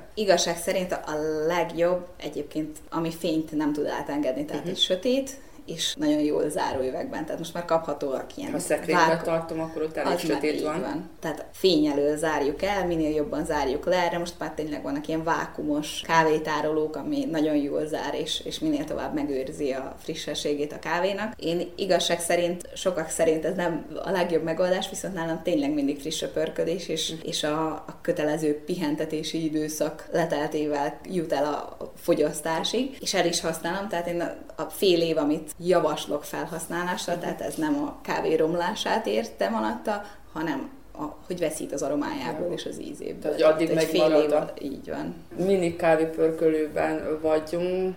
Vannak-e vetétások, vagy mennyire vetétások, mennyire tudnak együttműködni, akár a beszerzés, akár az értékesítés területén? Az az igazság, hogy Vajdaságban, talán Kikinden és Újvidéken, aki, akiről én mm-hmm. tudok konkrétan, akik hasonló képpen, bár ők már azért nagyobb mennyiségben gyártanak és értékesítenek, talán ketten-hárman vagyunk, viszont Belgrád és, és Szerbia kicsit nagyobb városaiban ott már elég sok ilyen mikropörköl, de van viszont nagyon sokan inkább úgy koncepcionálják, hogy egy kávézó akár és saját kávét pörkölnek és értékesítik, de én úgy gondolom, hogy teljesen jól meg tudunk férni egymás mellett, és mindenki tud valami sajátos kávét adni, ami miatt megtalálja a vásárlókörét és akkor nyilván ennél nagyobb mennyiségre nincs is igény, tehát önök el tudják látni azt a mennyiséget, vagy azt az ügyfélkört, amire igény van? Vagy annyit vállalnak, amennyit tudnak teljesíteni? Vagy, vagy van esetleg nagyobb igény, és nem tudják teljesíteni? Eddig még nem volt arra, uh-huh. tehát mindent igyekeztem teljesíteni, ami, ami megrendelés volt. Persze növekszik, hála az égnek növekszik a vásárlókör,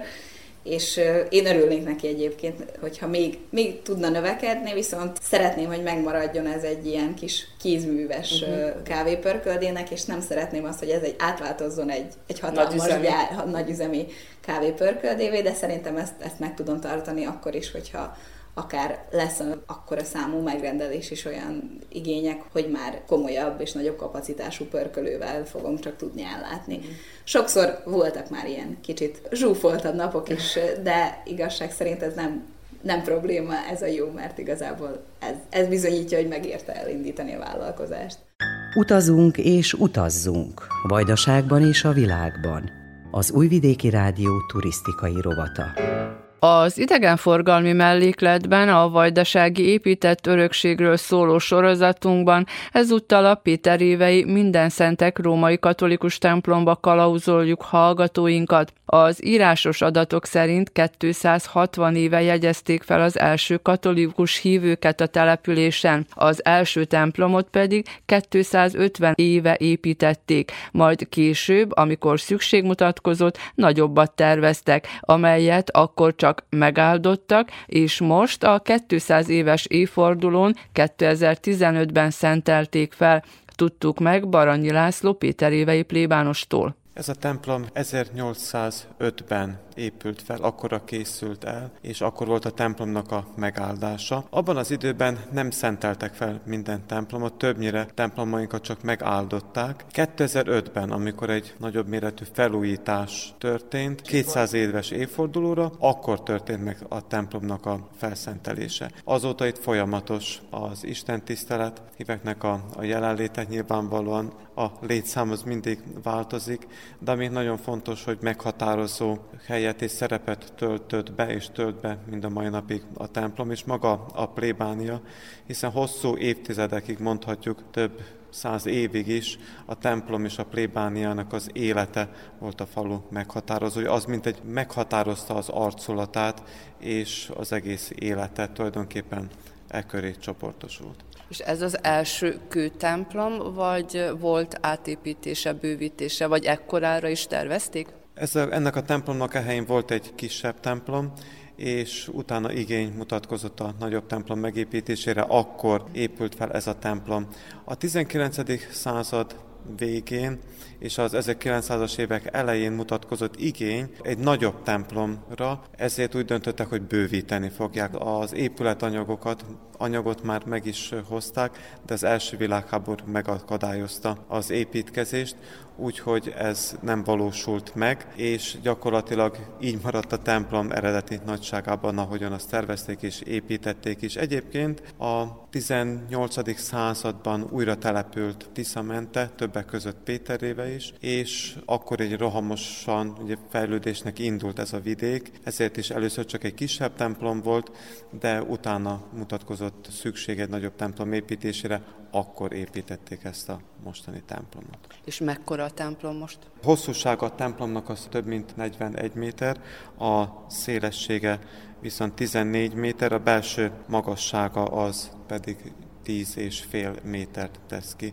Tehát nem mondhatom nagy templomnak, de nem is mondhatjuk kis templomnak, és ezért is ebből érthetjük, hogy amikor a lakosok száma már meghaladta az 1900-as évek elején az 5-6 ezeret, akkor igény mutatkozott nagyobb templom építésére csak ez nem valósult akkor meg. És mekkora férőhelyes egyébként, mennyien? Ugye padokban ülünk itt, most négy osztatú a padsor, de mennyien férnek el? Hát a négy 500 elférnek, tehát ez, ez, ahogy szoktuk mondani, amikor telt ház van. Tehát a, a kóruson is elég sokan elférnek, és az idősebb generáció mesél arról, és van egy-két felvétel, régi kép, ahol még tényleg tele volt a templom, mindenhol álltak, tehát a pattombök között is, az oltár körül is, hogy így mondjuk. Tehát tényleg akkor nagyon sokan úgy el tudtak férni, hogyha álltak is. Ha főbejáraton bejövünk, azon kívül, hogy most látjuk, hogy ott egy picit a vakolat az le van szedve, tehát nyilván valamilyen tatarozás is folyik a templomban. Igen, a templomainknak ez egy jellegzetesség, hogy mindig van mit rajta javítani.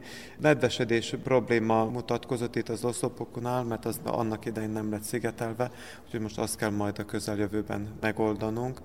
De majd idővel tovább kell folytatni a felújítási munkálatokat. Úgy tűnik, vagy úgy látszik, most majd a tető is majd alkalmas lesz a felújításra, most már eljutunk oda. Villámhárító rendszert is ki kell építeni. Külső szigetelési és festési munkálatokra is szükség van. Hatalmas nagy összege, különösen is most ebben a bizonytalan időszakban, úgyhogy nagyon át kell gondolni, mit, hogyan, és hát nyilván a kereteket. Ha már kívülről vagyunk az épületnél, a templomnál, akkor toronja van, és hány harangja van, és működnek-e, mennyi működik a harangok közül? Három harang van, legnagyobb az 3 és 400 kg súlyú lehet, a középső harang az 150 kg, a lélekharang az pedig 60-80 között pontosan nem tudom, de tehát ez a három harangunk van. Négy harang volt eredetileg, de az első világháborúban akkor elvitték őket és beöntötték. Mint mindenütt, tehát ugyanúgy itt is, és ezt később aztán összeadták rá a hívek a pénzt és megvásárolták őket. Sikerült-e a harangozást villamosítani? Igen, ez már korábban is valamilyen módon megvalósult, de három évvel ezelőtt akkor sikerült átépíteni az egész harangozási rendszert, és akkor aztán most korszerűsítve is lett már a harangozás módja rendje. Toronyóra mutatja a pontos időt? Jelen pillanatban nem, de az is felújításra került, csak villámcsapás érte a tornyot, és akkor a rendszerben probléma keletkezett, de egyébként működőképes. És akkor, hogyha föntről jövünk lefelé, ugye a főbejárat fölött van az orgona, működik-e, vagy az is felújításra szorul?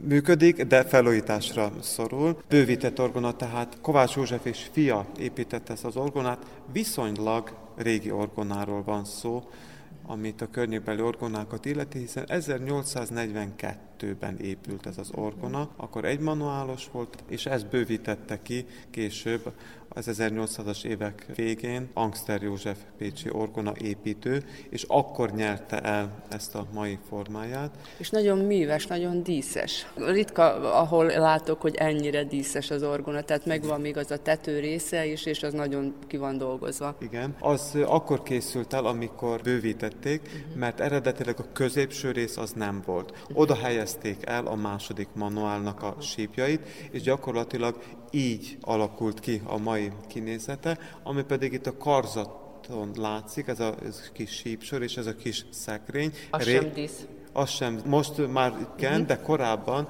eredetileg az volt a játszóasztal. És a kórus az kicsit kisebb volt, az 1930-as évek második felében, akkor bővítették a kórust, mert igény mutatkozott rá. Akkor volt egy képzett zenész plébános, aki fölkarolta az éneket, az éneklést, és egy házi kórus szervezet, zenekar is volt, és abban az időben bővítették ki a karzatot, és ezért került ki a régi játszóasztalnak a szekrénye ide a karzatnak az elejére, de új játszóasztalt is kapott a hangszer. És egyébként nagyon nagynak tűnik így, hogy mondja a karzat. Igen. Nagyobb, mint másút. Igen, viszonylag elég nagy éppen ennek a bővítésnek uh-huh. köszönhetően. Az eredeti nagysága, tehát a, a, az oszlopoknál volt, de aztán... Itt vannak gyak... kiegészítő oszlopok. Igen, vannak kiegészítő oszlopok. Gyakorlatilag megduplázódott még egyszer akkor lett a, a kórus ezáltal. Jöjjünk akkor tovább, tehát a főbejárattal szemben, mint mindenütt az oltár. Itt még úgy látom, hogy megvan a régi oltár is. Tehát amikor bejövünk a templomba, ami mindjárt szembe tűnik, a főoltár, a főoltár a képpel, hogy ez mindig jelzi a templomnak a titulusát, mire lett szentelve maga a templom. Tehát ez a templom minden szentek templom, és a festő igyekezett értelemszerűen minél több szentet ábrázolni a főoltár képen. Központi részen, amint látjuk is, Szent Háromság, Atya, Fiú, Szentelek, Apostolok, Főapostolok, egyházatyák, Szent Mihály főangyal is látható. Aztán az a legalsó sorban többször is úgy szemügyre vettem a képet, akkor arra lettem figyelmes, hogy azokat a szenteket ábrázolta a festő, akiknek különleges tisztelete is volt. Itt a faluban, a településen, középen ott van Szent Ferenc, itt volt Szent Ferenc rendjének, hogy a harmadrendi ferencesek, ők is jelen voltak, Szent Antal tisztelet is jelen volt, és hát van is, valamint a magyar szenteknek a tisztelete. Tehát a, a főoltár, ami ugye mutatja, tehát amint említettem is, hogy milyen titulusa van szentelve. Említette magát az oltár építményt. Igen, az 1900 70-es években született egy rendelet, hogy csak a miséző oltár maradhat meg a templomban, tehát a korábbi főoltárok, mellékoltárokat szét kell bontani. Na most ez csak részben valósult meg. Mert amikor az ember megnézi, és az atyák is ezt észrevették, tehát amikor rátekintünk egy oltára, látjuk azt, hogy ez egy művészi alkotás. Nem lehet ezt csak úgy lerombolni, tehát ennek értéke van. Tehát az, hogy most... Igen, igen, igen, és ez valahogy beleilleszkedik a templomnak a stílusába is. Tehát az, hogy most mi nem használunk egy mellékort, tehát az nem azt jelenti, hogy azt mondjuk ki kell dobni. Tehát vannak régi bútoraink és emlékeink is, amelyeket őrzünk, valamire minket emlékeztetnek. Lehet, hogy már nincs használatban, de mégis megőrizzük. Tehát így kicsit szűkítették, módosították az oltárt, de mégis megmaradt a régi, régi formában, és ennek praktikus oldala is van, nem misézni nyilván nem is lehetne rajta, mert azért nem akkora, meg nem olyan az elrendezés, de mégis amire, tehát díszítés szempontjából is, vagy akár egy szentségimádás alkalmával is, tehát ennyi helyre azért szükség van, hogy hála Istennek, hogy nem bontották szét. Viszont az asztal azért az egy nagyon modern kori itt több minden a, a, a bútorzat is, tehát a, a szentelés évfordulóra, vagy azt megelőzően készült, és hát egy egységes stílusban. Ez is volt a cél, hogy valamilyen irányt, stílus irányt ugye képviseljenek. Tehát modern, de mégis, mégis amikor az ember hogy rápill, egyházi. egyházi, és valahogy be, beleillik a környezetbe, és tehát nem, nem ki a... a... Hát a padok színével is egy. Igen, igen, igen egy, igyekez, igyekeztek egy harmóniát megteremteni. Akkor most tekintsünk föl, milyen freskók láthatók a mennyezeten. Ami az oltárképeket illeti, tehát ezeket Macek Károly festette. Macek Kárló a neve a festőnek, tudomásom szerint cseh származású, valahol egy cikkben olvastam, hogy ilyen elfeledett festő, mert nagyon sok templomot ő festett ki, de valahogy nem sokat, nem, nem, említődött, nem, nem, nem említődött annyit, úgyhogy megérne egy, egy, egy kutatást. Tehát főoltárkép, minden szentek. Amikor bejövünk a templomba, jobb kész felől angyali üdvözlet oltár, gyümölcsoltó boldogasszony oltárnak is nevezhetnénk, Mária oltár, Gábor angyal köszönti boldogságos Szűz Máriát. Bal kész felől Szent Péter és Pál apostoloknak az oltára, az ő jellegzetes attribútumaikkal, Péter apostol kulcsokkal, Pál apostol pedig a karddal. Nagyon fontos számunkra, mert Szent Pál apostol az egyházmegyének a fővédőszentje. Régi hagyománya van a Mária tiszteletnek is. Gyakorlatilag az ember bejön, akkor, akkor, a, akkor úgy minden úgy szeme előtt van. Tehát Pálapostolnak a közbenjárása, boldogságos szűzanyának is a jelenléte, tehát ez mind meghatározta és alakította az egyházközségnek a lelki életét. És itt azért egy kicsit szembetűnő módon a főoltár közelében vannak a mellékoltárok, és ez egyébként tartó oszlopának is lehet nevezni a templomnak a két mellékoltárt. Nem. Igen, tehát ez egy fő oszlopra épült, és ez valóban építmény, mert téglából épült, tehát nem külön épült, hanem így a valószínűleg a templommal együtt. Egyébként így az első ránézésre ez ilyen klassz, igen, ilyen klasszicista, neoklasszicista stílusra húz. A festés az lehetne más, mert arra a stílus irányzatra nem illik, ami most látható, de mégis azért megállja helyét, és ő dominál a, a, a templomban. Ami a mennyezeti freskókat illeti, a szentély fölött, tehát a miséző oltár fölött az Emmauszi tanítványok láthatók, Alatta van festmény, látszik, volt egy beázás valamikor még a korábbi évtizedekben, és ez a kép sajnos kezdett leválni, és hát alulról már látszik. Festették? Igen, és olyan információkhoz jutottam, ami szerint Szent Imrét ábrázolja az a mennyezeti freskó. A... itt, ahol ülünk. Itt pedig Szent István király megkoronázása. Elég gazdagon van ez is díszítve, valamint a négy evangélista ezek már később kerültek ide, tehát később festették fel őket, látszik is, hogy a, a stílus különbség. Ha tovább megyünk a kiárat felé, kórus fele, a mennyezeti freskon láthatjuk a boldogságos szűzonyát, tehát magyarok nagyasszonya. A kórus fölött pedig Szent László forrást fakaszt, hogy ez a legenda van megörökítve. Egyébként a szentélyben van még két nagy szobor, Szent István és Szent László.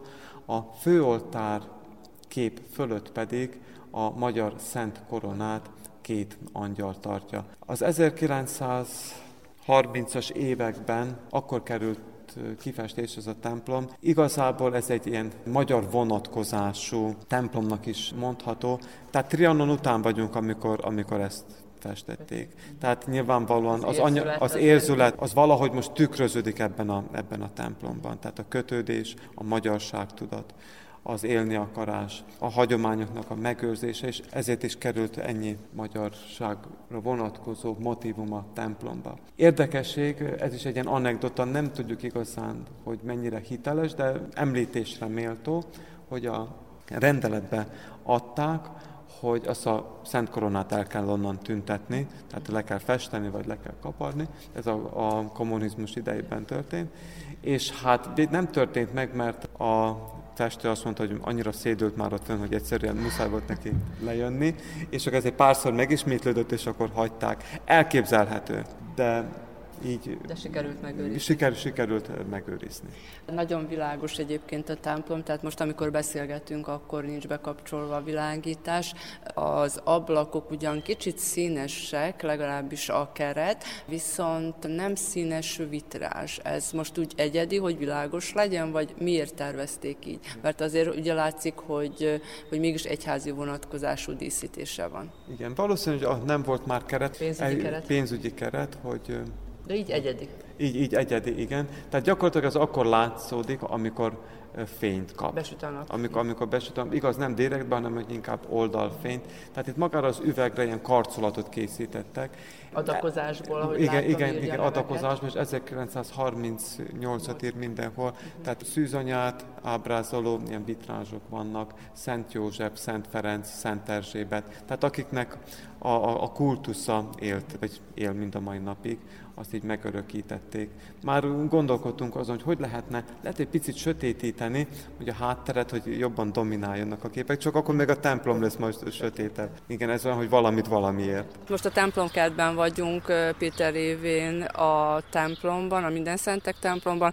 Óriási itt a templomkertjük, mi minden található itt. Hát a templom udvarnak, templomkertnek az éke dísze, az a Lourdi barlang, amelynek az építése az 2016-ban valósult meg, és abban az évben, tehát júliusban lett felszentelve, azóta itt látható. Hívek gondozásának, gondoskodásának köszönhetően mindig friss és szép virágokkal vannak díszítve, tehát nyilvánvalóan ugyanígy a, a kert is nagyon sok gondozást igényel, amely szintén önkéntes munkával tudunk megvalósítani, ezért mindig is hálásak vagyunk nekik, akik így gondozzák és szívükön viselik a templomot, az udvart és hát a plébániát is nyilvánvalóan. És az utcáról ugye a főút mentén van, a Zentai Becsei főúton van a templom, a templom kertben, a templom előtt még szobrok vannak. A Nepomuki Szent János szobra az a legnagyobb, az 1800-as évek második felében emelték. Egyébként a Tiszamenti településeken nagyon sok hely megtalálható, vagyis hát a, a, azokon a településeken, ahol, amelyek mellett valamilyen folyó van, ott az ő szobra megtalálható. Utána a nagy jubileum, 2000 éves jubileumra, akkor a keresztet felújították, annak emlékére állították. Valamint megtalálható még a Prágai Kis Jézusnak a kültéri szobra, valamint van egy szeplőtelen fogantatás szobor is közvetlenül a bejáratnál. Amit még érdemes megemlíteni, a plébánia épület mellett azzal szemben található a jelenlegi általános iskolának az épülete, amely eredetileg plébániai iskola volt. És a kalocsai iskola nővérekre bízták az iskola vezetését, az oktatást, de eredetileg az plébániai iskola volt, és az államosításig plébánia is volt, és annak a tulajdonában volt. Most már egyértelmű, hogy állami tulajdonban van.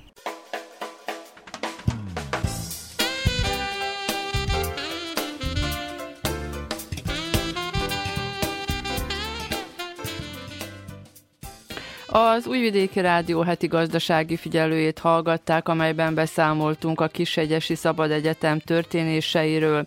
Szakembert kérdeztünk a kriptovalutákról egy újabb értékvesztés kapcsán, és bemutattunk két ritka foglalkozást, az egyre népszerűbb levendula termesztésről és feldolgozásról, illetve a juhnyírásról szóltunk.